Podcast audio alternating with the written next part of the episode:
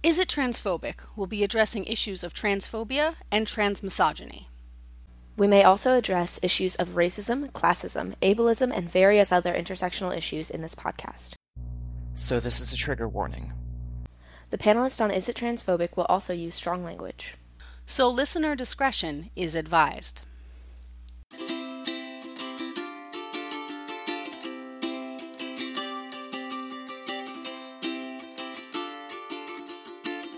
Hey everyone, this is Ashley again. Um, I want to apologize for the lateness of this episode. Uh, I wanted to get it out sooner, but I'm also dealing with a deadline for a manuscript. Um, so that's some pretty good stuff. Uh, that I it's it's late for all the best reasons. Uh, that said, here is the episode, the conclusion to To Wong Foo. Thanks for everything, Julie Newmar. Now with more Pooya Mohseni. Uh, it's you're you're going to love it. Uh, that said, if you want to help the podcast out, if you want to help me out, if you just love what you're hearing, consider donating to our Patreon, much like Sam Eaton and the Quantum Eye have. Uh, they are a mentalism show, and they have contributed to us. Thank you so much. As has Unwoman, uh, a performance artist and cellist. So. Yeah, those are some of the great people who have donated to our Patreon, and I think you want to be amongst them. Yeah, you want to be just like them. And in case you're listening to this show and you, you like socially minded, intersectional conversations on media past and present, another show you'll probably love is We're Not All Ninjas. We're Not All Ninjas is a movie review podcast focusing on Asian American representation in Hollywood films, hosted by Melissa Slaughter, Rachel Yu, and Alex Chester. And where is the body?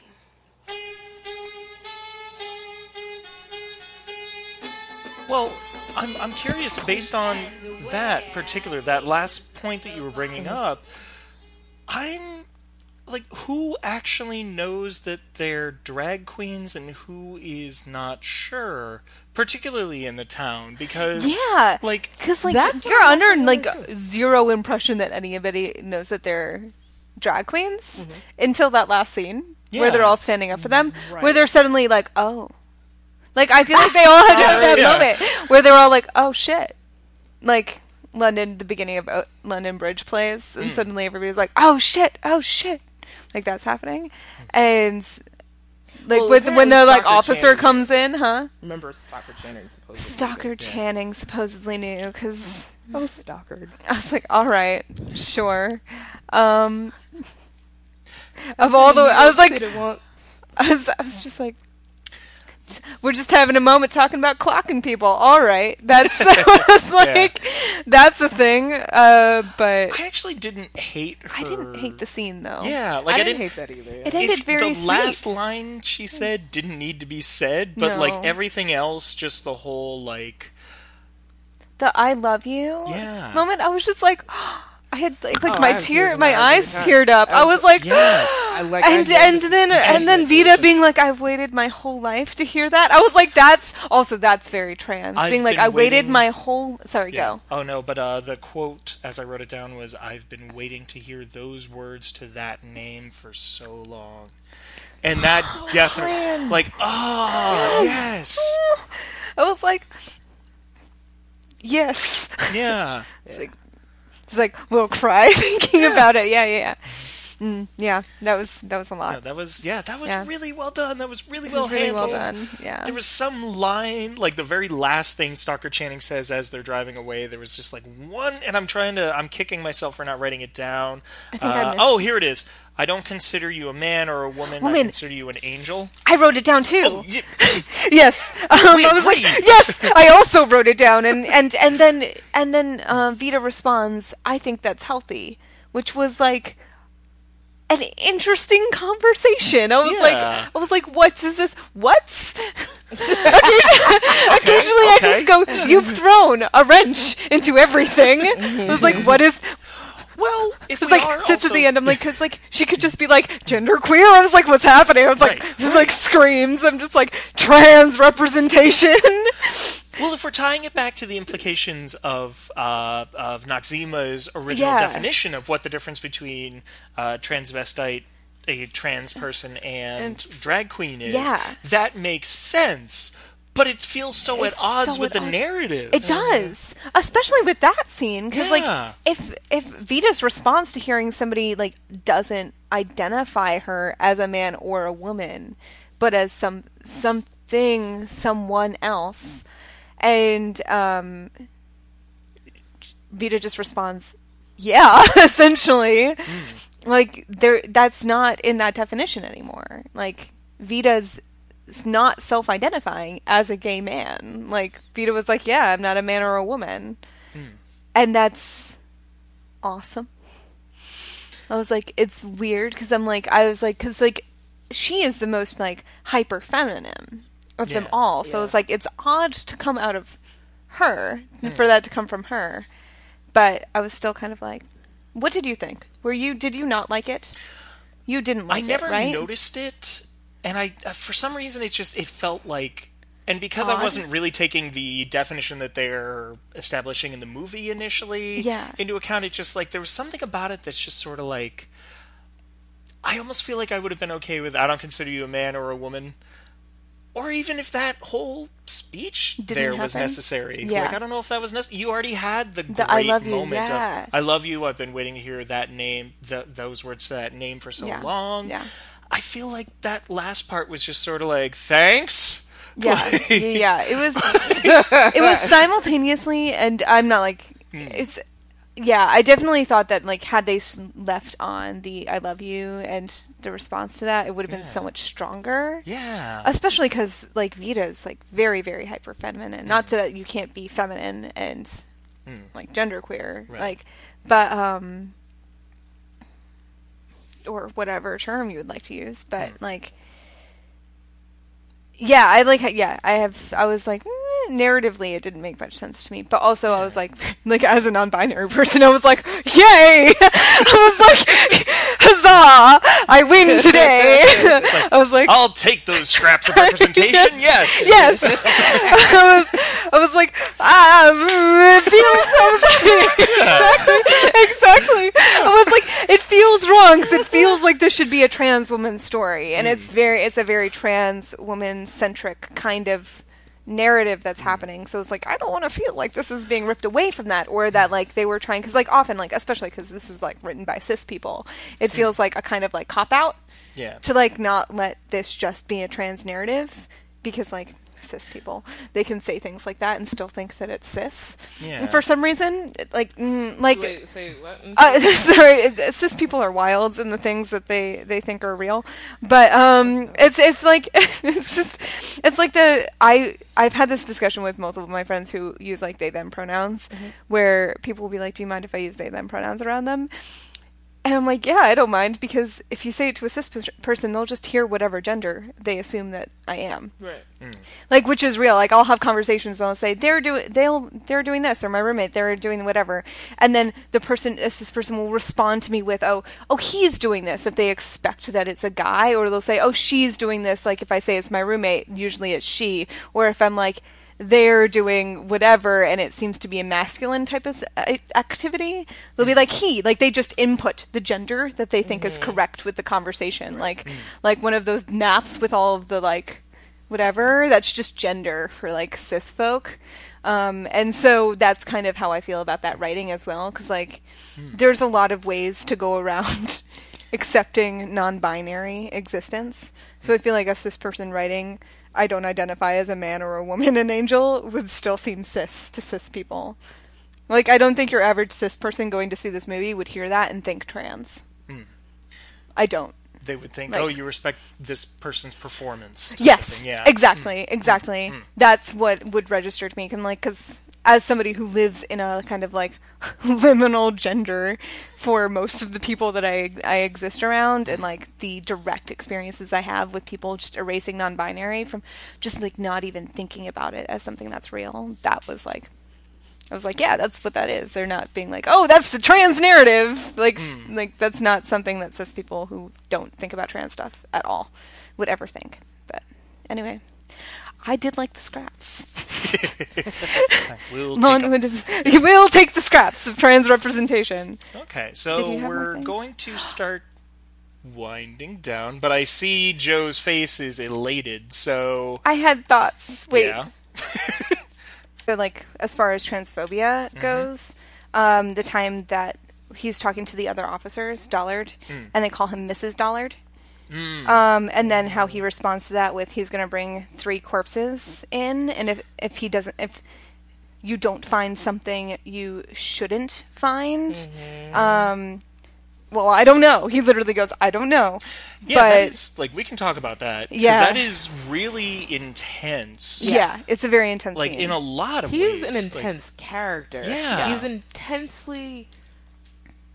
Neg- he's intensely the bad guy. Like, he, yeah. you want, especially the more, as a cis person, as a cis straight person, the more I learn about the trans community and the gay community, like, lo- like he, I mean, I always knew he was bad, but he just becomes just awful. Really awful. Like, more, like, more and more layers of yeah. how... like, how much they mushed into this character. Yeah. Mm. yeah. But, like, and the Missus the Missus Dollar thing is not something that he says. That's mm. what the other officers right, say yeah. to him to diminish what he has to say. Right. Mm. So he's, like, going forth with all this transphobia and being like, I'm going to kill these people. Like, literally, he states that that is his intention. To come back to the, to the like, fucking station, station with yeah. three corpses. Right. So he's basically admitted to members, like, people that he works with, other law enforcement agents, yeah. that he's going to go murder people. And they're because, like, yeah. because he feels deceived. Yes. And... they're laughing about a, it. Yeah, and they're, they're laugh- laughing at A, it. They're laughing about it. B, like, I realize we can have what I will put quotes around complicated feelings about law enforcement. but... But in the movies, where everything is pure and good... Yeah, I know, I know. There really should have been more of a reaction other than, ha ha ha, oh, Dullard, looks yeah. like he got himself uh, messed up with a bunch of men in drag. But yeah, like, but like not even that. Not they, even thought, that they thought they thought that they yeah. were women. Because right, yeah. they were like, that's absurd. That like, didn't actually yeah, happen. So they were like, it's, it's yeah. because of the shoe. It's layered in transphobia. It's mm. layered in, in misogyny because yeah. of the Missus Dullard. It's yeah, the casting yeah. aside of what he has to say.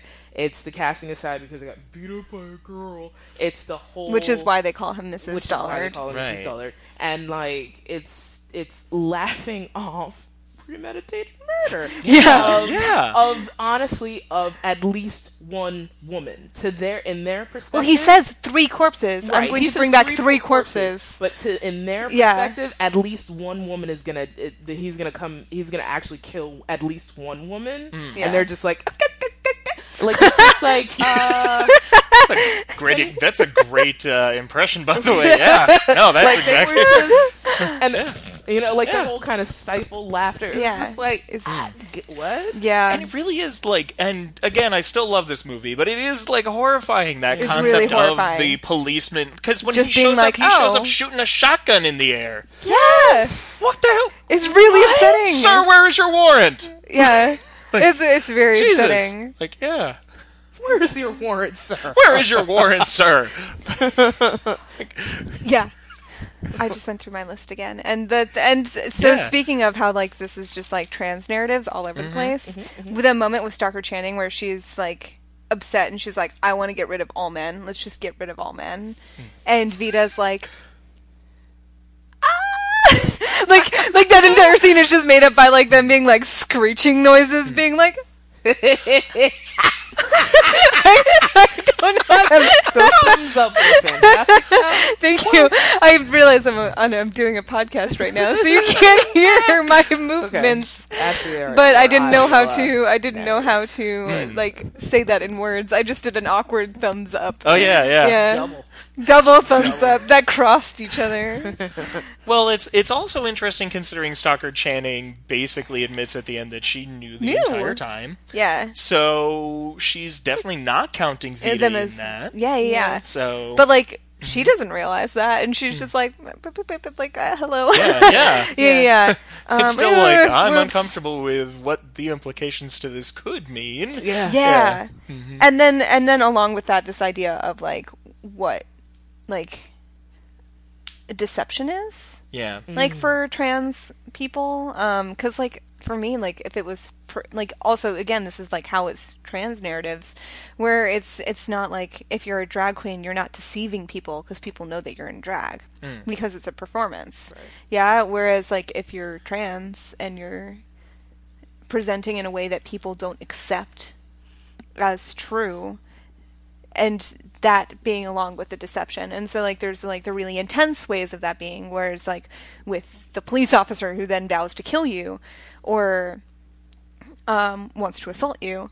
And then there's the like self-imposed idea of deception, where suddenly like Vita and Chi-Chi are like feeling guilty for not being, like, exposing who they are, essentially, mm. when they didn't have to do that. They were just being who they were, and everybody in the town loved them for who they were. Mm.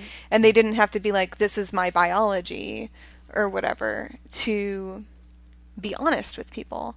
And so, anyway, so I was just thinking about that. And that, as that mm. scene, as opposed to, like, in that scene where she's like, get rid of all men, where you can see Vita be like... Do I say something? Do I not say something? What is true to myself? What is not true to myself? What will make this person go away? What will not? Mm. And then the payoff is that scene later where she says, I love you. Mm. And I knew I saw your Adam's apple, but I, you're a woman. Yeah. Well, and there's something weirded me out too. Yeah. Yeah. Like, yeah. The Adam's apple, what? I haven't pronounced throat. Well, not anymore because I'm fat.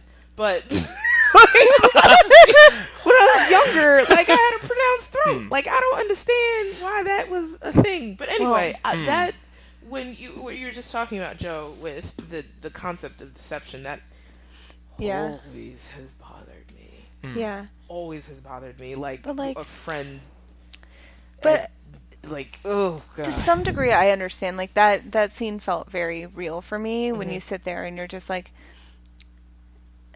It's complicated when I talk about my relationships with stuff because, right. like, experiences for, for A F A B people are, like, very... Not, like, everybody's isn't very specific, but, like, there's, there's shit that I've gone through. So, like, getting boobs and then suddenly being harassed on the street at, like, twelve years old and shit like that.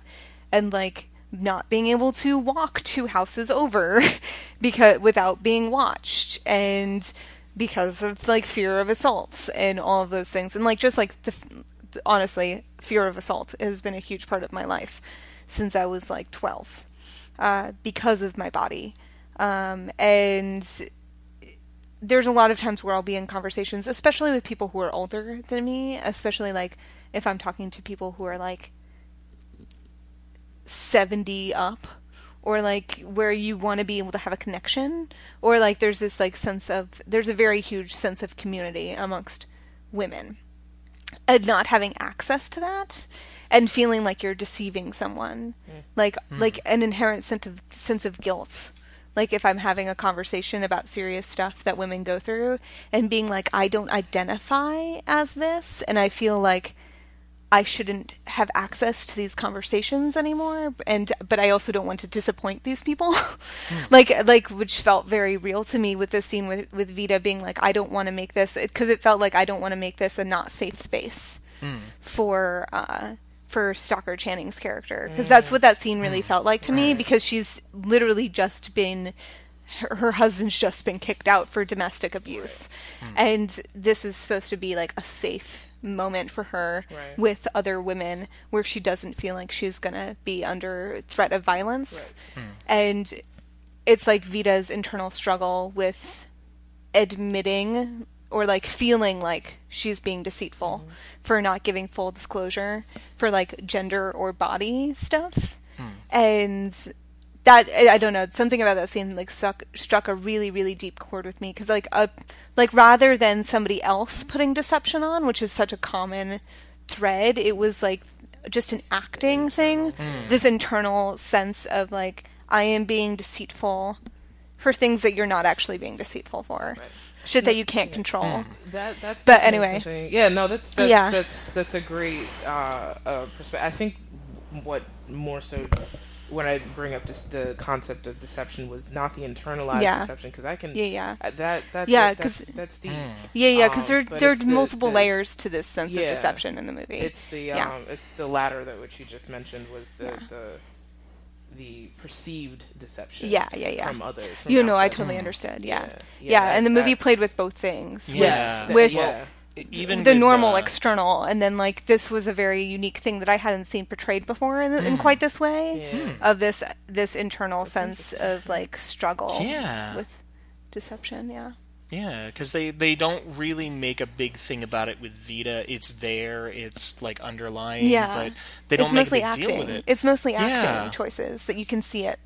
The one character that they're really, like, hammering in the deception narrative Chi-Chi. vocally, Chi-Chi. Yeah. And I think when I've been watching it, I always sort of chalked it up to, yes, they're saying, like, oh, you know, you've got this thing in between your legs, but in reality, it's also, we're not going to be here. here we're going to be in L A. Yeah. Like, right. we're going to be gone. You're exactly. going to ruin this community because you're basically inserting yourself, and yeah. then you're going to get bored, and you kind of come with us. Go. Yeah. yeah. And And that is definitely a factor, but at the same time, they are straight up saying, you're deceiving this boy. Yeah. And particularly if, since we're confirming that, yes, Chi-Chi is a trans character, yeah. that's a lot of bullshit. Yeah, it really is. Mm-hmm. It even, really if, is. even if Chi-Chi even isn't. What's gonna, like, yeah. But yeah. Yeah, yeah. Yeah. yeah. Like, yeah. It's... Because... Hmm. Yeah, because... I have these conversations a lot about, like, yeah. when you have to tell somebody something that's very personal to you, mm. whether, and whether it be gender or, like, sexuality or whatever, mm. like, when you've become close enough to somebody that you not telling them something about your gender and your body is no longer acceptable. And I, I'm currently I've had a lot of feelings of, like, bullshit related to that con- to that because mm. I'm like, nobody deserves or, like, necessarily can determine other than me when those are conversations that need to take place, right? Mm. Because right. it's so personal. Absolutely. But anyway, what, we, what would you say along this? Just because I'm interested in what you would have to say, because I just have so many floating thoughts about well, yeah, this. I mean, like, obviously, just the, the... I feel like it is a... The expectation of other people's is bullshit, mm-hmm. just in general.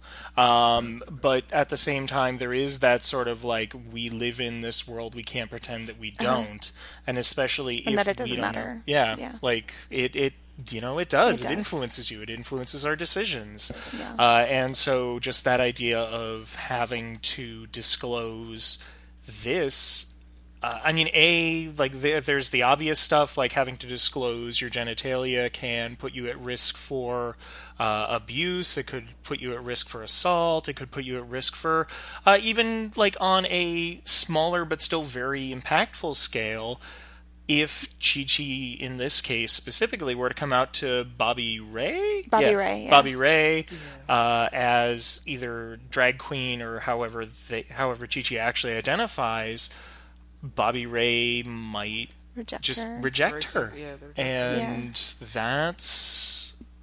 Like that, yeah. Like that's like, especially if she's leaving yeah. soon, she doesn't have to deal with that. Like yeah. she could just let it be nice mm-hmm. and wonderful and a positive experience in mm. her life, rather than have it be this, like, really complicated. Because it would, it would. Yeah. There's no way for that not to be a complicated experience. Yeah. Because also, you know, in that small town in Middle America, right. he's not going to be like, oh, trans people, fine. Mm. Like, that's normal in my life. Like. Mm. Because, like, even in big city, like, even in New York City, when you have to, when I'm like, I'm non-binary, there's, like, a two-hour conversation right. that happens after that. Like, mm-hmm. but, uh, yeah, it's, yeah, so, but like, why can't you just com- let somebody have a positive experience? Huh? No, sorry, I'm just thinking about it. Like, I think from my perspective, it's like, when people tell me I'm uh-huh. non-binary, non-binary, what are words? yeah. non-binary. Well, that's usually the response. You hit the nail on the head, yeah, right? Terry. Yeah. By accident. Yeah. yeah. I'm non-binary. I'm trans. I'm gay. I'm mm-hmm. lesbian. To me, it's like, I'll have the conversation when you're ready. Like, I feel that's like not most people's reaction, though. Yeah. Yeah. That's, that's not most people's reaction. Awful. Yeah, it I really is. It was, yeah. I really wish it like, was. Yeah. But like, no, yeah. But normally it's like, all right, and now we're going to play not twenty questions, but one hundred fifty questions. Yeah. And if you like, don't answer any of them in a positive manner, you're condescending. Yes. Did I? Or so, just like just, rude or mean, mm, like mm, like um. Yeah. My sister won't use my pronouns because I was angry with her when I talked to her about it. What? Yeah. Yeah. Yeah. Nope. Yeah. Um, I have had so because I wasn't polite. Listen to the full recording of My Teacher, My Enemy by Kelsey Jefferson Barrett. My enemy's body is still warm when I take my knife to him. Stripped to his skin and laying upon his back, he looks much less frightening than he had when he was alive, armed and desperate to kill me. But there is still power in the shape of his relaxing muscles and the size of his cooling frame, and, as he is a foot taller than I am, I feel a surge of pride in my accomplishment that is even greater than the hot pleasure of the kill. I stand in the middle of the forest, nothing about me but trees and birds and the still body beneath my knife, nothing upon me but the skin in which I was born. I am one of the unclothed, and this is my first kill. Listen to the full recording of My Teacher, My Enemy by Kelsey Jefferson Barrett by donating to our Patreon. Becoming a Patreon sponsor to Is It Transphobic helps us with costs necessary to keep this podcast free. So, even for just one dollar, you'll be able to listen to minisodes, much like My Teacher, My Enemy. So let's try and go back to To Wong Foo. Right? Yeah, like, yeah, sorry. No worries. No. Uh, so, we went to a lot of places. So, uh, Joe, since you've been on the podcast, you're mm-hmm. probably familiar with the way that we usually wrap up the episode. I want to know the answer to two questions. Mm-hmm. The one, the obvious one, is the name of the podcast, Is It Transphobic? Uh, now, if you want, you can rate it on a one to ten scale, one being the least transphobic, ten being the most transphobic. Uh, you don't necessarily need that. You can use, like, a sound. How would you, like, I don't know. I'm trying you know, to think I like of, like, non... Noises. Yeah, I'm trying to think of, like, ways that we can convey to the audience without necessarily forcing you into this locked yeah. system. But, yeah. Uh, yeah. And you know Is I'm a it... wordy person. Right. That's, the, that's the second question. Uh, the second question is, was it enjoyable? Okay. Same criteria. Could be one to ten, could be a noise. Try not to make it visual, because that's just not going to read. It's not going to work. Uh, yeah. Well, but, uh, so first, is it transphobic? Who wants to go first? Joe. Oh my god. And I'm like, ah! It's like I just spent two hours going, ah! Um, ah! My noise response. Uh, somewhat... Somewhat, not kind of. I don't know. Okay. It's it's positive and it's confusing. Mm. I'm just like, nah, nah. Okay, little little undecided. I, little. But I really yeah. enjoy the movie. Mm. I'm trans and I enjoy the movie, so it can't be that transphobic. Mm. It's not like it's not awful. It wouldn't stop me from watching it. Um, but it does have complicated issues around it. I think going into it, if you're trans, you should know it's complicated. Mm. But a generally positive and good thing. That was not a number, and it was not just a noise. Yeah. This is who I am. It's very nuanced. Yeah. I like it. Yeah. Thank you. Mm-hmm. Thank you. Uh, so, Terry, you can choose to answer both questions at once. I, no, that was great. That one influenced the other. Yeah. Um, or, if you want, you can separate them. Okay. To show, yeah, yeah, yeah. Uh, I'm going to lean over Joe's shoulder and copy them and just say... Son of me. Yeah, uh, co- like, uh, that's my response. um, no, but seriously, I, I agree with Joe in that it's it's complicated. Mm. Um, I find every single one most of the parts of the film are extremely enjoyable. Uh, it's a very mm-hmm. quotable movie. It's hilarious in in just it's just a it's a generally good comedy. I always try to fast forward anytime Dullard is on the screen. Mm. So mm. even honestly, when I think all the Dullard scenes, to be honest with you, except for the end, because the end is like righteous and it's like yeah. Uh, so yeah, it's pretty much, it's complicated. I totally agree with Joe, um, in that sense, and it's highly entertaining. I guess I'll use the scale just to be, just to make sure that I'm not completely coughing, copying off of Joe. I would say, I would say like a, a four point three six as far as transphobia. That's pretty okay. specific.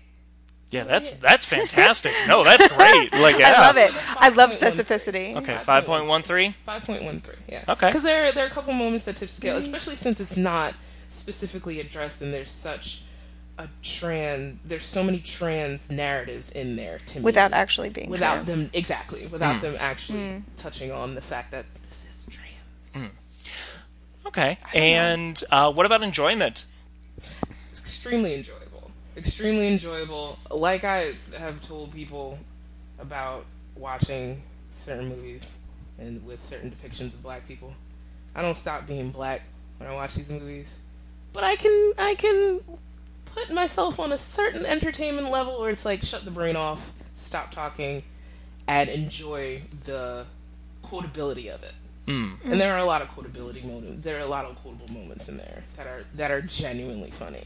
Mm. Um, the timing's great. It's genuinely funny, but yeah, it's it's it is entertaining. It is mm. entertaining. So awesome. For me, uh, as far as transphobia, I put it at a three, three or four. Yeah, like I'm. It's really not that bad. Yeah. Mm-hmm. And it, the parts that are bad are just because of Hollywoodisms mm-hmm. and just the idea of the historical uh, complete misunderstanding of.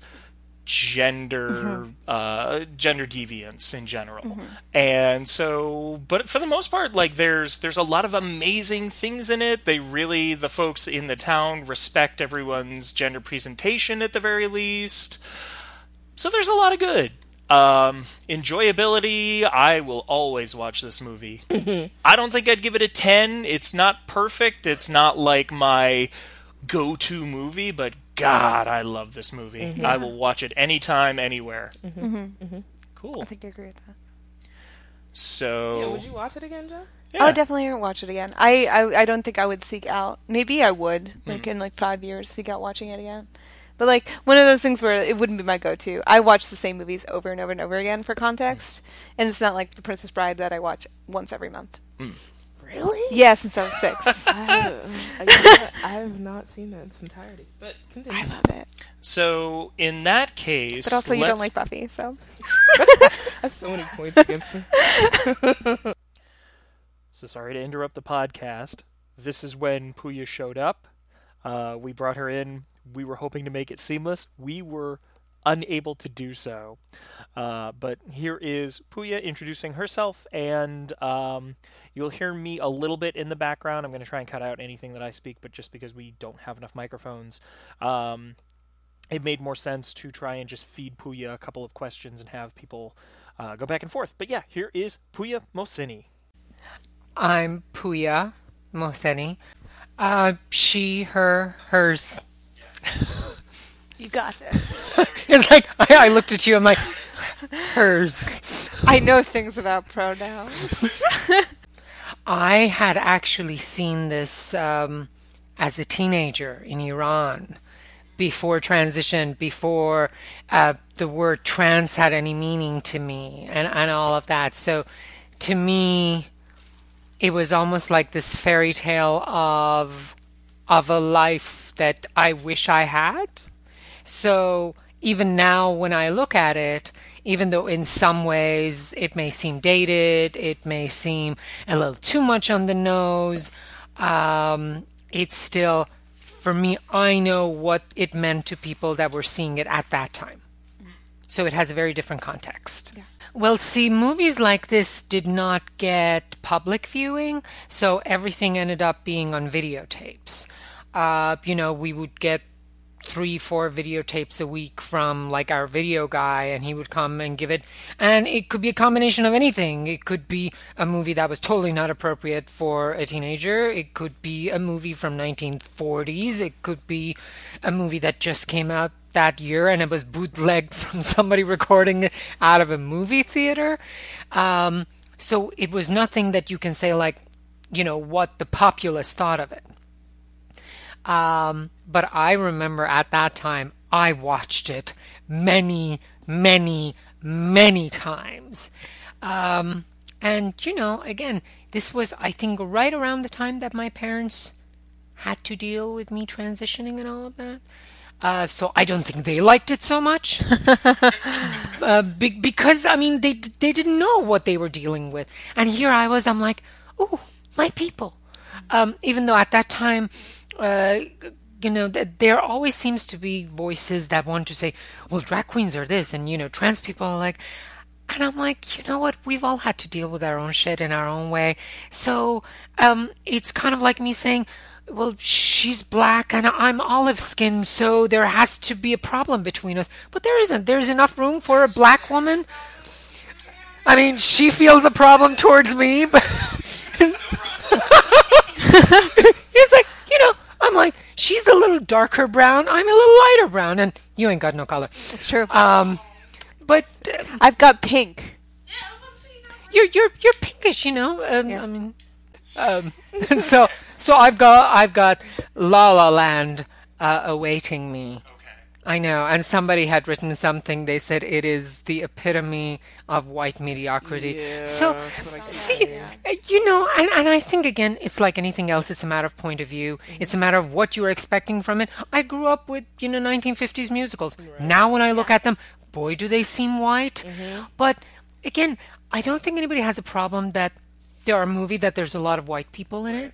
I think it's the fact that there are only movies that there are yeah. a lot of white right. people in it. Right. Yeah. Exactly. Yes. You know, it's like Fences, beautiful. You know, a whole black story, and it's fabulous. It wouldn't make sense if they were white.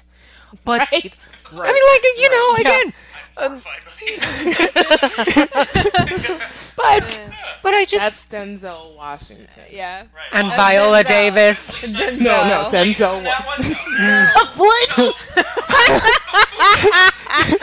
Blade in the backyard.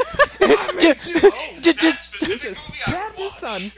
What? Right? Blade. Like, um, so I shared with uh, with Joe and with Terry that ever since I was a child, I had a hard time distinguishing Denzel Washington and Wesley Snipes. And it's absolutely because I'm dealing with racism. It's absolutely because you're giving me that look that both of them did. It's true. It, it is a thing, but um, I'm working on it. You know, and, and that is really the essence of life. Uh, you know, as, as a trans woman, you would know this. There's no, there's no fault at not knowing something. There's a fault at not knowing something and think that's okay. Mm, yes. yes, absolutely. And I think absolutely. That is where the difference between ignorance and prejudice comes in. And I think people should talk about it because a lot of us, all of us, at some point we don't know something. Yeah. And then we're open absolutely. To learning what we don't know. Yeah. But sometimes we don't know it and we think it's because it just doesn't exist. You know, Earth is flat. Yeah. I mean, I, I didn't say that, but they used to at some point. Right. Um, so so it's okay that...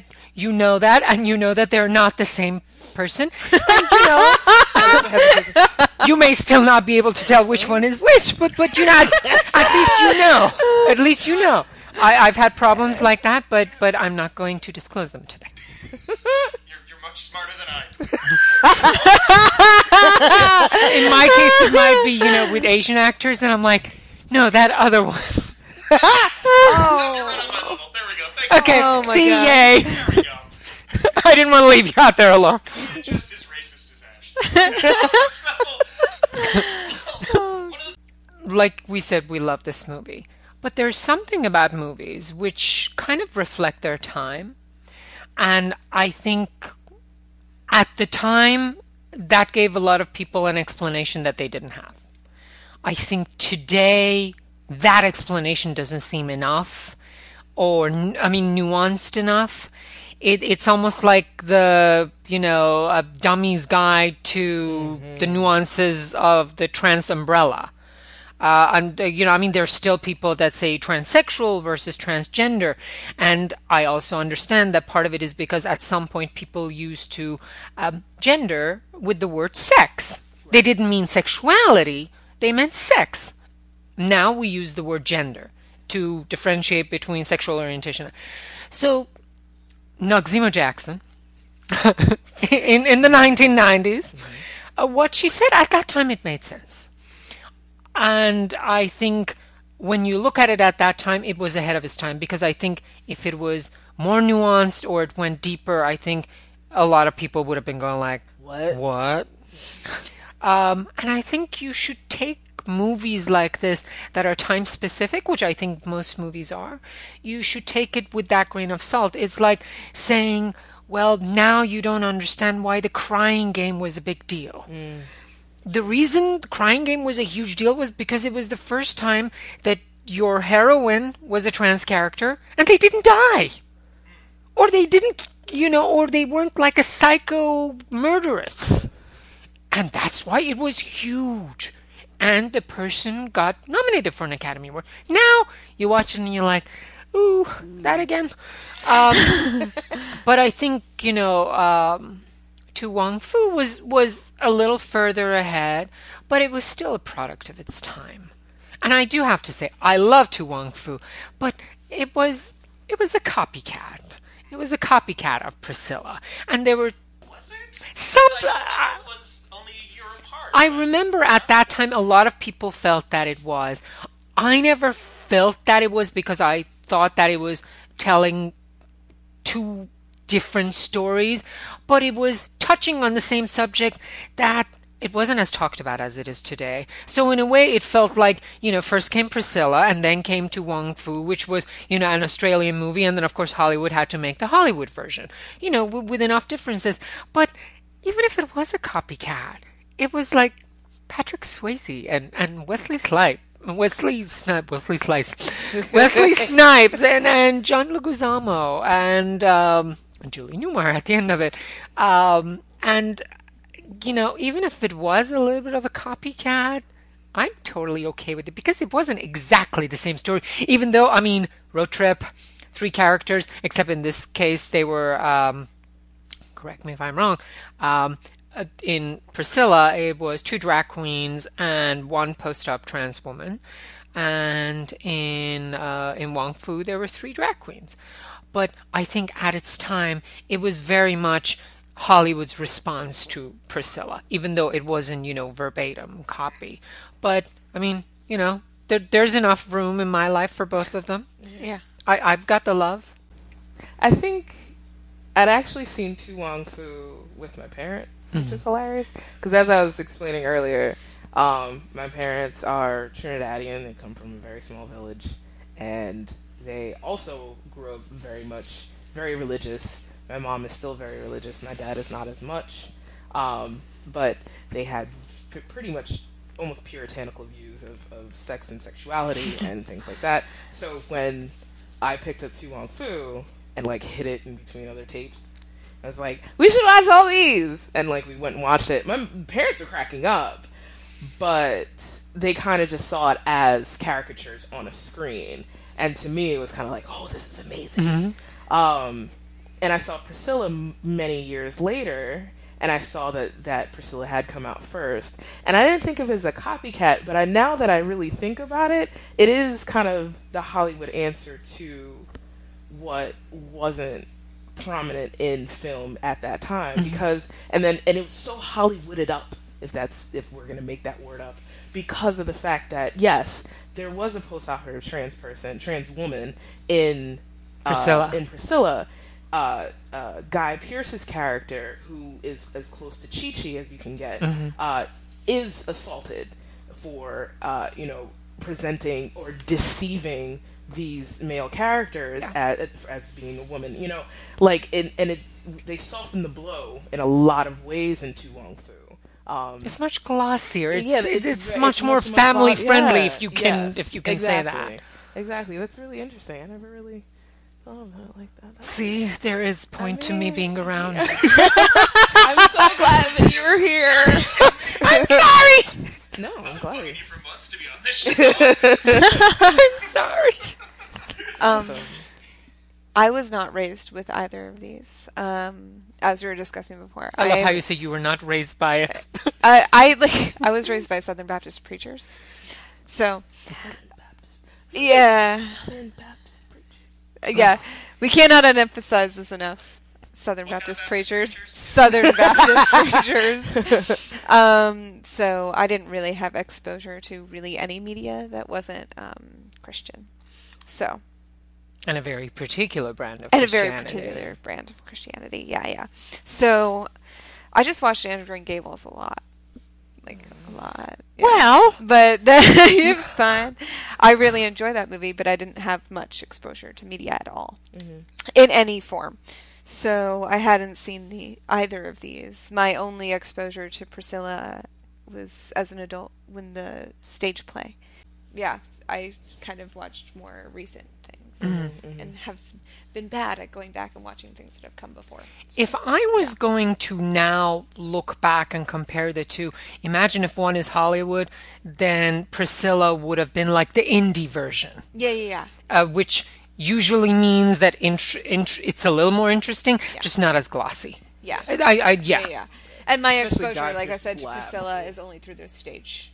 Okay. Stage play, so I love that too. Yeah. The, the, it, it lost a I little assume, in, in the stage. Yeah, yeah, yeah. Well, yeah. And I feel like uh, after watching both, Priscilla is more like gritty, real, mm-hmm. Mm-hmm. whereas and like also especially in the way that they portray drag, where it is a lot more like showy and over the top, mm-hmm. and like wearing ostrich hats, mm-hmm. and like. There are times where they're in the dress with no makeup or wig, mm-hmm. and with this one, you don't get that. It's very glossed over. It's very something you brought up, Pooya, the idea that this is almost like a fairy tale mm-hmm. type of story.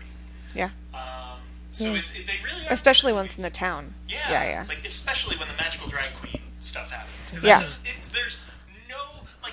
I don't know. Yes, I had that a note about this. Yes, I was gonna ask you to read your notes. I had a note. That scene was so ridiculous. With the whole just Wonder Woman and Wonder Woman was playing. That's right. Wonder, I wrote Wonder Woman. They magically transform the room. That's... And the reverse shots, the amount of reverse shots where it's like them throwing the boa constrictor, the boa constrictor. That's the boa. That's the deadly snake. the, room. The, uh, the ostrich boa. That makes sense. It's way grittier. It's Australia. But see, I also think there's probably a reason, and, and it may go to, you know, understanding who the American audience is versus who the Australian audience was for the other movie. Uh, but even uh, within movies that are made in this country, you know, something that you'll see on I F C is something different than you're going to see at Lowe's Theater. Yeah. Um, and I think it is essentially the difference, you know, the people who go to these movies are different people. Um, the, the age is different and what you go to see is different. So your expectation is different. Like you said, I mean, these people are in this um, out of nowhere town, but everybody looks so beautifully glossy. I mean, I don't know how these people got where they got their hair done or did they have like perfect makeup or, you know, this beautiful hunk falls in love with, you know, Chi-Chi's character. Uh, so, and, and you know, it's like, um, when I watch movies, I can totally uh, move into that world. I think part of it is also my background. I mean, I grew up during eight years of war. Any movie to me was a fantasy. Mm-hmm. You know, any movie that people were not uh, being bombed or, uh, you know, weren't living on food rations or power outages, to me was a fantasy. And maybe that's why I I never look at these movies and say, well, that doesn't happen. Because I don't think that, for the most part, we see movies to see real life. Because if we really just wanted to see real life, we'd open our doors. And we just look outside. There's real life. So they're all heightened. But I think part of To Wong Foo is they're taking something that at that time wasn't talked about. And they're trying to sugarcoat it so much that an audience who is threatened by the concept can watch it and laugh and That's find right. it funny, while in a very subtle, um, you know, undercurrent kind of way, get to see that these people are people. And when they are abandoned by their family, it hurts like it would hurt anybody else. When, uh, you know, they are being called names, it hurts like anybody else, even if they are in six-inch heels. And um, and they have different kind of characters. And the fact that within this trio, there is kind of like a mother. There is an aunt. And Chi-Chi is like the child. I feel that we are kind of like Chi-Chi, because we are looking at the story from that point of view. Mm. You know, if, if every story has one character who's like the audience, um, and then you get an insight into the life of these older characters who've dealt with their stuff, with their abandonment, with the assaults and the attacks, you know, like, and all of that. Um, and I feel that if it wasn't, if it wasn't this heightened and totally surreal, Uh, I don't know how well it did at the time that it came out, but I think it would have had a very marginal audience. Uh, and part of that is business. It's the business, which is show. You know, you also want to make money, because no matter how great the art is you're trying to have, if you can't get people to want to see it, then it's going to be an art that nobody saw, no matter how great it is. I think, again, this goes back to time context. I think if this movie was made today, for some reason, I think Vida, Vida would have been the trans woman. Um, I, I can't tell you why. And I think part of it is also this, we have this very hard line of where does, you know, what are the inner feelings and the inner workings of someone that makes them trans versus drag queen, and are all drag queens all equal? Do they all have the same feelings? And I think we can be open to the fact that it's a little more fluid than that. Uh, the same way as now we can be okay with the fact that somebody can be trans with never wanting to have surgery. Uh, someone can be genderqueer, uh, non-binary completely. Um, and I think that's where, when you're trying to translate a twenty-year-old movie based on what we know now, what we acknowledge now, and trying to translate it and, uh, you know, mark particular things based on what we know today, and it will leave holes in, in the story, or there are not enough answers, is because I think at that time they also imagine. I'm imagining they didn't have trans consultants on To Wong Foo. They didn't. I, I have not done the research, so I can't state specifically. Yeah, but but but, take a look. but, yeah, yeah, but, no, but if you yeah. think about it, now now when a show has a trans consultant, people talk about it because it's such a huge and new thing. Mm-hmm. Transparent has trans consultants, and everybody talks about it. They and had I, to, for Southern Comfort, which I worked on, there was a very angry letter. At public theater? Uh-huh. Ooh, I almost got in that. I auditioned we for... We almost worked together. Um, yeah, NewsSec. I, I got to the last callback. Um, and... But but we had a, a, cons- a consultant, a dramaturg, who see, was trans because there was an angry letter about the fact that there wasn't enough trans people on it. See, and the fact yeah. that in two thousand fifteen...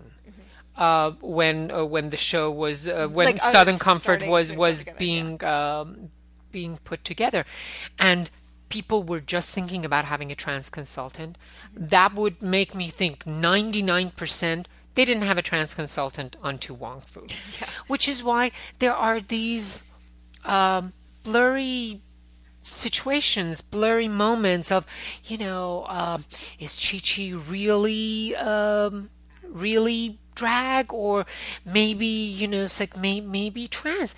And I think part of that also comes to the fact that even I, as a trans woman, I can say without a shadow of a doubt that there may not be gray areas between drag queens and trans women, because there are gray areas within the trans community. Mm-hmm. Well, and uh, one of the one of the examples that we brought up when talking about drag in the trans community was uh, the idea that there are a lot of very high-profile drag queens who have come out as trans, mm-hmm. uh, including Carmen Carrera, mm-hmm. Monica Beverly Hills, and something I didn't bring up before, but I know uh, Laverne Cox for a very long time worked in a drag restaurant because it was a safe uh, space that was safer for her. Even an older example, um, the lady that was in um, uh, The Garden of Good and Evil, Lady yes. Shipley. Oh, right. yeah, Lady yeah. Shipley, uh, when you look historically, and, and the reason I researched it was because after her death, there were articles that were coming out and uh, were calling her a female impersonator, and then there were other ones that were calling her she, and I wanted to see. And it was the fact that at that time, a lot of people who were openly trans, at some point they'd also had a show career as female impersonators. I, you know, um, because um, they looked a certain way and their anatomy said something else. Now we know that It, it's much more fluid. So uh, again, I go back to the fact that I always felt, and when I watched it again, I just had an idea about Vida versus versus Chi-Chi, and I think that is more of a personal take on it, because I always felt that um, when it comes to trans women, it's something more internal and it has less to do with the external uh, manifestations. Um, and I felt that, you know, Chi-Chi was just much more excited by the by the trimmings of being drag, whereas I felt in Vida's case, and you know, there is that moment that I love in this very surreal world of uh, uh, Patrick Swayze, Patrick Swayze's character and Stockard Channing's character, and when Stockard Channing says that I don't think you're a man, and I don't think you're a woman, and I think you're an angel, um, and. I think there's something, maybe even within the trans community, we should look. We, I think we have become so steadfast to what constitutes being trans and, and what is being this other thing and what is a cross-dresser and what is the. And I just think we, more than anybody, should acknowledge that it's not so cut and dry. Because also you may feel this way now, and ten years from now you may be in a different part of, um, because even gender evolution within each individual person, it changes. Mm-hmm. You know, I used to be this stiletto wearing, um, you know, man eater like fifteen years ago, and I'm not that woman anymore. I couldn't care less about heels. I have nothing to prove. Um, but that doesn't take away my womanhood, even though externally some people some people have told me, actually some people once told me, and this was many years ago, a gay man said, you know, but you want to be a woman, so why do you dress like a man? I'm like, because I want to wear. See, but, but again, it's putting it within the context of how a gay man saw this twenty years ago, that I have come all this way from another country, I've started hormone therapy, but I wear boots and jeans and a plaid shirt. Part of that, admittedly, was because I didn't have other clothes. And the other part, well, because I, I it was necessity. But now, twenty years later, I'm thinking, um, also because societally we think differently. Um, there have been these conversations that a woman is not defined by the length of her heel, uh, by, by the height of her heel, or the length of her hair, or how tight her pants are. Um, and I think being open to the fact that at any time what you thought yesterday may prove to not be as true. Mm-hmm. Um, I was talking to somebody else. This idea that we've been fighting for so many years that people are born this way.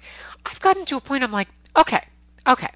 You know, for all of those people that say, no, you weren't born this way. I'm like, okay, okay. Let's say for a second you're, you are right, that we're all born in this very cookie cutter, you know, left and right kind of way. Yeah. And we made the choice. Let, let's say you're true. And what of it?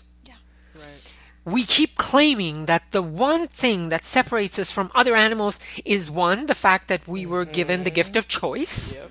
and two, intellect, which that is that is so debatable. questionable, debatable. that is so debatable.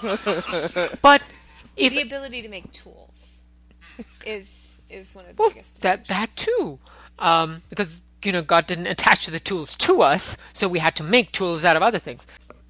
I, I, I guess I, I, I guess as I'm at, I'm, as I'm getting to a point in my life, I have a birthday coming up in two weeks, and you know I feel that I've almost seen very different worlds, because, you know, having been raised in Iran and then having come to New York of twenty years ago, and, you know, when they wouldn't even let me in the model forum at F I T, I mean, this is like the beacon of L G B T world, and they didn't let me in the model forum because they said other girls would feel uncomfortable.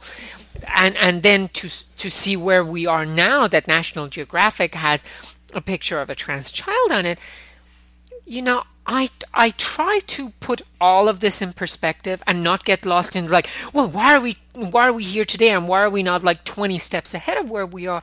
I think part of it is acknowledging that nothing in life, whether it's gender or sexuality or color or or anything else, there's no there's no hard line.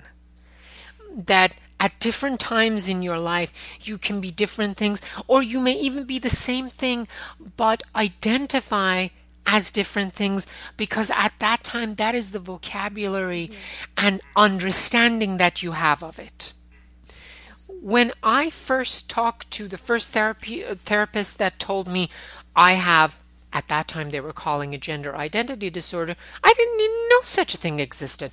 I thought that I was a gay male that saw myself as a woman. I didn't know this other thing existed. And as we find more and more that the genders, they, they have so many more similarities, I've come to a point of thinking, the two absolute genders, you know, the absolute one hundred percent he-man, the absolute one hundred percent she-woman, are like the poles on Earth. You know, uh, the North Pole and South Pole, they're two imaginary dots. Mm-hmm. You know, the two absolute points, they're two imaginary, because there is no dot on Earth that said, this is the most southern spot. It's not. It's, we've decided that that is that spot, and the uh, northernmost spot is, you know, it's like this, this imaginary circle somewhere in North Pole, and the whole planet happens between these two points. And I feel that's gender. And it even happens through life. Part of it uh, is medical. Part of it is just a revolution. The fact that, you know, women, as they get older and as they go through menopause, their hormone balances change, um, hair growth changes, uh, body fat distribution and all of that changes. If that changes on the most biological level, then when it comes to how we identify, and even more importantly, how we identify other people, I think we should always leave room for the fact that there are no absolutes, mm-hmm. which is why as I've grown older and I've become more confident in my identity as a woman, as a trans woman, not only am I not threatened by uh, the prevalence and the fabulousness of the drag community, but I embrace it as my cousins. Because that's how I feel about it. I feel there is room for all of us to identify without necessarily infringing on someone else's identity, while some of us can be a little bit of both. And I think what yeah. you're saying is actually what I, I was going in different. I think if there is a divide, and, and uh, there is a divide, I don't think it's community versus community, but I think certain people in one community versus certain people in another community. I, I hate generalizing. Um, I think part of that comes exactly from uh, what you said, that, and and this you also may have something to add as a woman of color. I feel minorities, when they feel that they've um, they've been marginalized by a majority, then that sense of, you know, superiority complex, inferiority complex, I feel they're two sides of the same coin. When somebody has kept beating you down, then somewhere in you, you need to release it.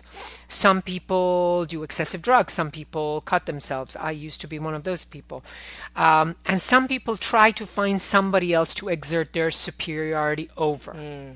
You know, if everybody's been crapping over your head, somewhere in you, you want to take it out on someone, which is why children of abuse most likely than not end up being somewhat abusive parents, not because they're bad people, but because that that anger, that built up anger is somewhere in there. When I came to New York twenty years ago, I felt that there was so much cattiness, so much venom within the drag community, within the gay community, and between different sects of it. And now when I look back, I can see why, because this very marginalized society, now they found a home, and now they want to establish their hierarchy. Like, you know, like that person may do that to me, but I can tell you, you know, you woman of color, uh, I'm white, so I can do this, even though we've both been, you know, crapped on by the world outside. And I, I think this is the same. What were you going to say? Oh, no, sorry. Continue. I feel that is the same reason why the radical feminists have a problem with trans women, because uh, and and then on the other side there are conservative bloggers that try to fuel that flame by saying, oh, feminists, you know, trans women are trying to take your identity away from you. And it's like, I'm like, whoa, whoa, whoa, whoa, whoa. Nobody's trying to take anything away from anybody. But I feel that there are divisive voices, either within the community or outside the community. Um, that alt-right uh, blogger, the Milo, whatever, the one that calls Trump daddy, uh, yes. he, I feel he's a great example of that. He's within the community, but so far I have not seen him do anything other than divide. You know, whether it's based on race, whether it's gay versus lesbian, whether it's L G versus T. And then when it suits his purpose, then he posts an article about a trans woman uh, in some uh, Muslim province of Russia that was beheaded by her family. I'm like, okay, you, you say this, but but but so you're t- because he keeps bashing the trans community. Mm-hmm. But then in this one case, he's like, look at what Muslims do to trans people. I'm like, when was the last time you cared about it? Right, yeah. So when we're talking about divisive voices, I want to acknowledge that that is what they are. I don't think they are the community. I think they are the divisive communities that the feminist community has, that the gay community has, lesbian community. We all have it. Mm-hmm. But I don't want anybody to think that that is the community. I feel that like any other community, straight, gay, cis, trans, color, non-color, there are bad apples. Now, how that bad apple manifests himself, um, I think is uh, specific to the group. But I think um, the animosity between the drag community and trans community, I don't think it's community versus community. I think it's people versus people.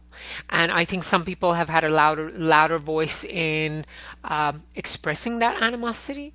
But if you take a step back and look at it, whether you're looking at the, the trans community or the drag community or the lesbian, gay, bisexual questioning, uh, we are all fighting the same fight. We all have, at the end of the day, the same oppressor. We all have the same issues that were given to us, which is the fact that we are not as worthy as people who are normal. And at the end of the day, how can I possibly fault somebody for being different from me in a different way? It doesn't even make sense. But yes, there are people who would like to separate the different communities and say that one uh, delegitimizes the other one. And I don't think that is the case at all. I think all it shows is that we are a true rainbow, that it can be all of us and we can all coexist side by side while having separate identities and embracing and supporting each other's identity. I mean, that is my personal point of view for whatever that may be worth. Yeah, I have... I think we have similar notions about this, but come at it in different ways. Um, because, full disclosure, as I was, tra- I was talking about this earlier, I don't involve myself, if I can, with the drag community. Because mm-hmm. uh, I've had negative experiences, um, both interacting professionally and as, like, audience members. Mm-hmm. Um, and a lot of that stemming from a lot of encouraged misogyny, mm-hmm. um, like making smelly vagina fish jokes, mm. and um, and generally washing womanhood as one thing, as not being very uh, welcoming to trans folk, like openly trans mm-hmm. folk to this experience, and non-binary people not really welcomed to this, um, through like cis gay men in mm-hmm. the drag community. Um, and while I really, really support it, I recognize that there's a lot of um, things that make it in- inaccessible to me, mm-hmm. or make it an uncomfortable experience mm-hmm. for me to be present. And we were talking before about how we wish we could, like, sit down with drag performers and talk, talk through mm-hmm. different problematic things that the, that drag has when it relates to transness mm-hmm. um, and misogyny. And that I don't think anybody is trying, well, some people are, but the majority of people who are in the in the drag community are not trying to be transphobic mm-hmm. or trying to be misogynistic, but just need to have a discussion about how gender and presentation and biology are all different things mm-hmm. and have a more nuanced view and understanding in order to be a more welcoming environment to people of all walks of life. I totally agree yeah, with yeah. you. And, and I think part of it is where, that like, this the, conversation is relatively yeah, new. Yeah.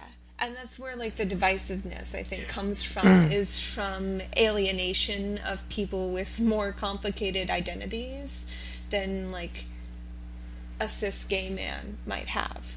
Um, and also when it comes to, like, gay versus queer, because I identify, I was talking to somebody about this who doesn't live in New York once, about the fact that there are two different sections of New York, which is like people who are identified as gay and people who are identified as queer in New York. Queer people live like, in Bushwick, gay people live in or Chelsea. Like, or just like no, that's not true by the people that I feel you. Yeah.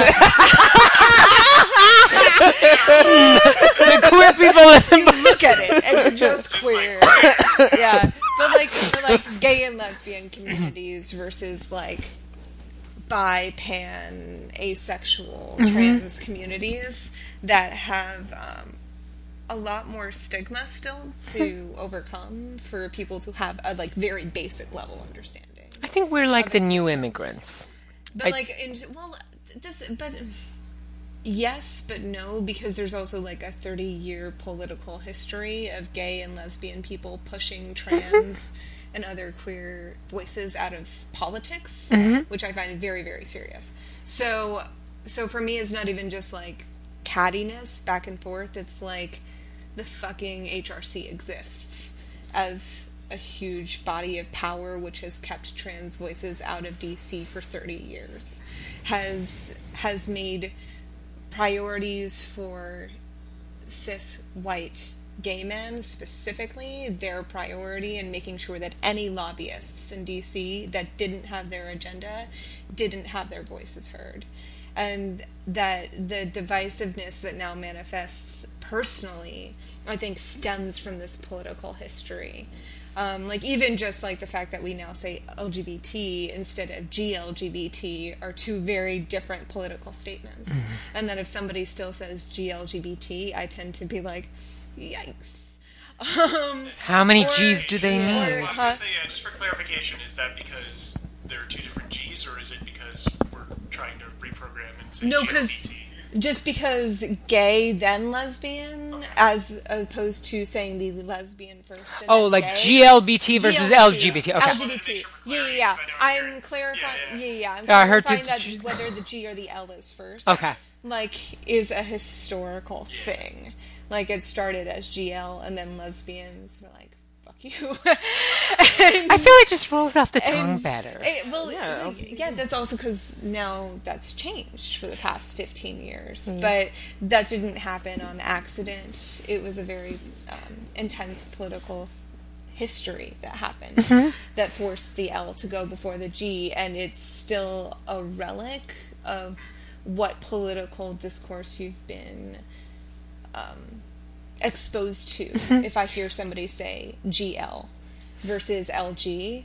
Um, and then that becomes even more so when you talk about um, the co-opted trans movements. Like, mm. if you talk about Stonewall. Mm-hmm. And, like, I don't... I don't know about if that anybody movie, else y'all? Like I don't well I don't not even like that like like like I don't know if anybody in this room was there for um, Trans Day of Action, the year that um, marriage equality was passed. No. No. Okay, so uh, Trans Day of Action parade goes by Stonewall, and this parade is very very political. Um, because it is the day that is specifically about raising voice about the violence that's happened against trans folk. And like even the way that um, where people stand is delineated. So it's trans women of color in the front, then trans people of color, and then trans white folk, and then allies. Mm-hmm. Like that is specifically delineated, just like even in the formation of the march. Um, and it goes by Stonewall, and that was a very weird day because most everybody who's at that parade is very, very um, conscious of the history, mm-hmm. of trans history. Mm-hmm. Um, and so to see this city covered in H R C flags, which a lot of people don't realize that the equal sign what, is H R C. Just for clarity purposes. The Human Rights Campaign. Um, and... Because I was like, Hillary, I'm... I know, that's been very... The other H R C. Every... It's been very disorienting, because I've been yelling about the H R C for so many years, and to see it mean something that's not the Human Rights Campaign was very weird. Yeah. But, um... Anyway, so it was, like, covered in H R C flags, which is already very disconcerting, so it was, like... the day for trans folk became the day for like cis gay people, mm. which is fine, and it was very very important, but it was very conflicting to have mm. both those things happening at the same time. And then we go by Stonewall, and Stonewall is packed with cis gay men and mostly white gay men, and just like you could feel it in the air. Everybody's just so angry because that is not what that place is, and it was just such an explicit version of how like New York centric and American-centric trans versus gay politics have revealed themselves over the past, like, fifty-plus years. And to have that such a, like, poignant display on that day, it was just very, very overwhelming. But, yeah, so I think this divisiveness stems, like, it becomes personal because of the political history that's there. Um... Like, it didn't come from nowhere. Yeah. Mm-hmm. Yeah, yeah. And I think that's probably yeah. just the bleeding of just yeah. the fact that men have always, you know, had a yeah. slightly higher status. And now, yeah. even within the L G B T world, they still take a little bit of that, that idea of privilege, identity yes. of privilege, um, a little bit of that. Absolutely. Um, yeah, and that's just trickled down as it goes, because... See, we can when, totally go in a whole different direction yeah. from To Wong Foo. We're yeah. like, what? So we, we did a lot of... Uh, of that. Yeah. So, Pooya. Um, yes, my dear thoughts. child. Yes. Final thoughts. Uh, the questions that I ask at the very end are twofold. First, name of the podcast, is it transphobic? Also, did you enjoy it? I think looking at it within the context... of the time that it was, I would say transphobic, maybe two, two and a half. And and the only reason I even give it that two, two and a half is because to a modern audience, there are a lot of questions it doesn't answer. And there are a lot of things it doesn't cover. Like if you think about it, the, the, your three characters, it's almost like United Colors of Benetton. A white drag queen, a black drag queen, and a Hispanic drag queen. Um, and you notice that the black drag queen didn't get a character arc, right? Just saying. Just throwing that yeah, out. Yeah, you know, it's like, I mean, like, Noxeema didn't have. Tacked on. Like, yeah. Really went through yeah. the old white woman. Yeah. Just gonna... Yeah. It was yeah. more like a, you know, like, sassy, brassy, like, you yes. know. Yeah. Um, but, but, you know, uh, Chi-Chi's character got somewhat of an arc. Yeah. Le- learned, yeah. learned his yeah. lessons, you know, that kind yeah. of stuff. But, but obviously, yes. And... I actually want to, want to say this in context because I was on a panel for Samuel French uh, last year, and there was um, a lovely uh, non-binary playwright.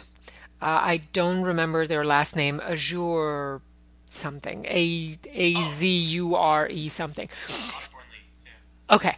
Um, and what they were talking about was that we do acknowledge that the American uh, movie machine is predominantly white. Mm-hmm. twenty years ago, even more so than imagine. Like if we're complaining about now, just imagine twenty years ago. I used to watch the shows in eighties. It was like now if now if a show has one trans character, thirty years ago, if a show had one black character. Yeah.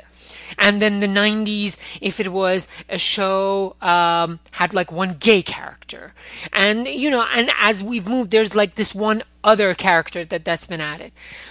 So if that Hollywood movie, if there's that one L G B T-oriented Hollywood movie that was made at that time, of course it would be, you know, the, your main focus, your heroine, if you may, and and everybody in the story except like those two characters, you know, Noxeema and Chi-Chi, everybody's white. Um, and I think that is more the time, when you, which makes it feel a little dated. I'm like, wow, these people are white. Um, but you take it from, you know, if you look at it from the point of view of when this was made, then you might be a little more forgiving. Um, but from the point of view of, and, and again, I wanted, it's, it's like um, judging a movie that was made sixty years ago and say, well, by today's standards, you know, it's like it's X, Y, and Z. I think at its time, it wasn't transphobic at all. I think today, like I said, about two, two and a half. Did I love it?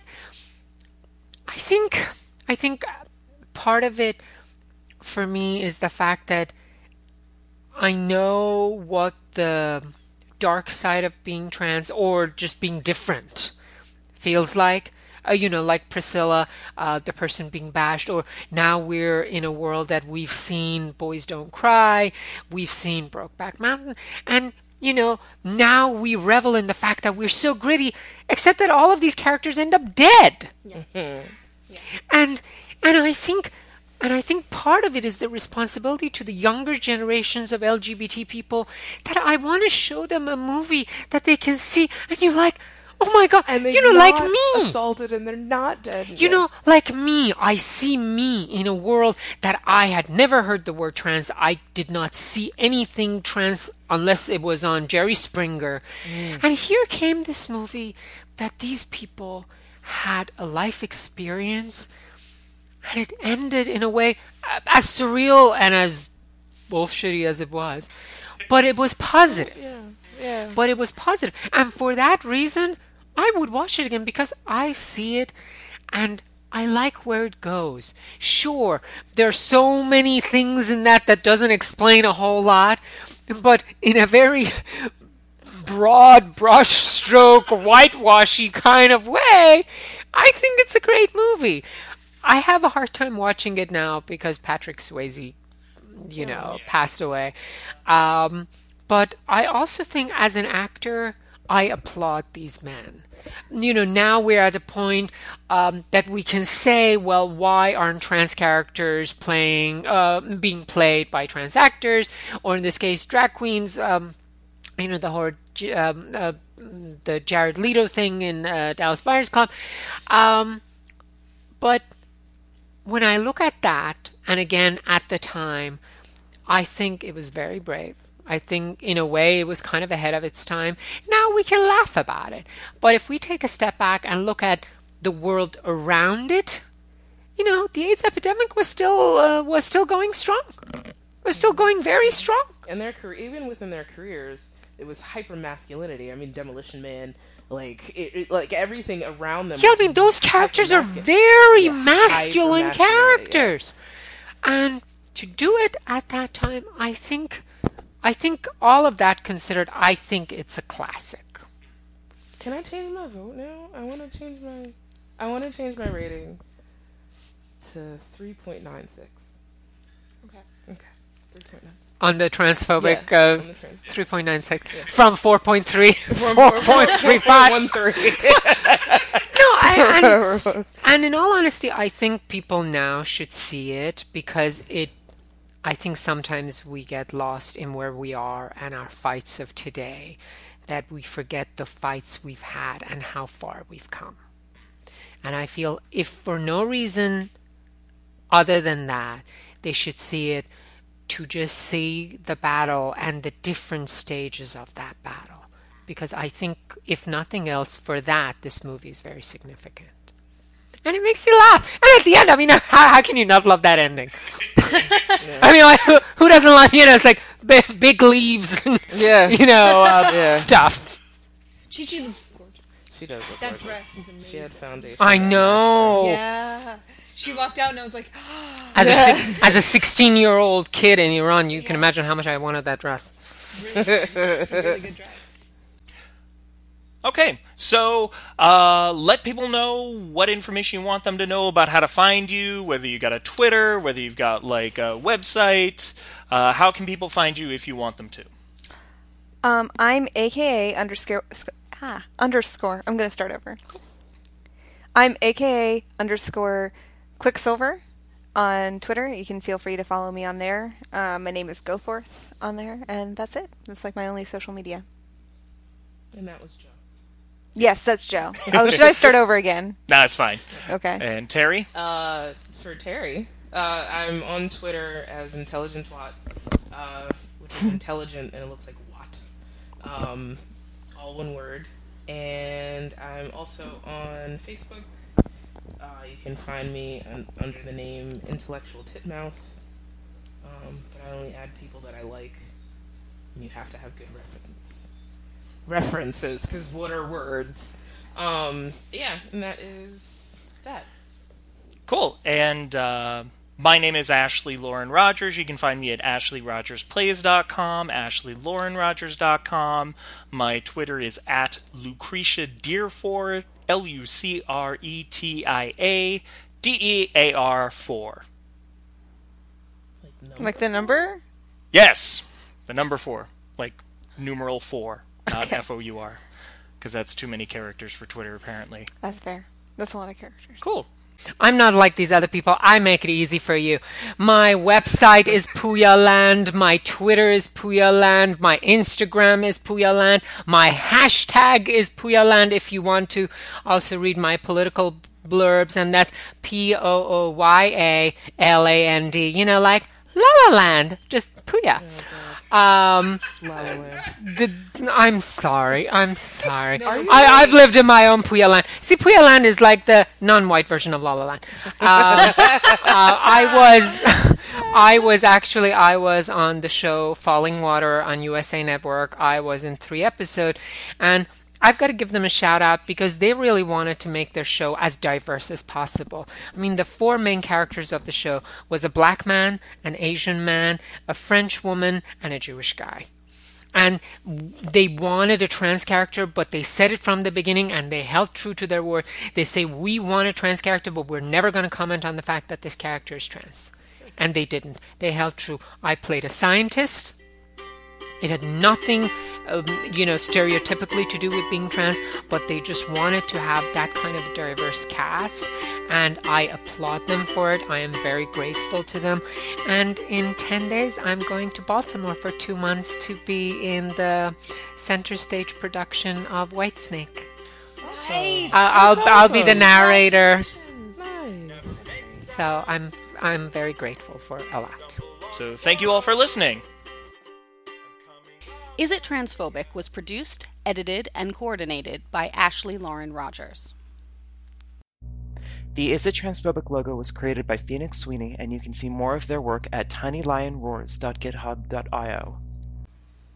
The original music you heard was all created by Vivian Aladrin, who you can find on Bandcamp at vivian aladrin dot bandcamp dot com. So then I would say that a cat has something it's, over you. It's true, I agree, yes. However, right after she licks her butt, I usually refuse kisses right after that. Absolutely fair. Um, but a little after it's okay, but right after, no, it's a, you know, it, it adds a little aftertaste. We're um, talking about cats licking butts now. Well, their own. Their own. Three seconds. This is when you leave me with, with with people. This is what happens. You can't leave me with people. Um,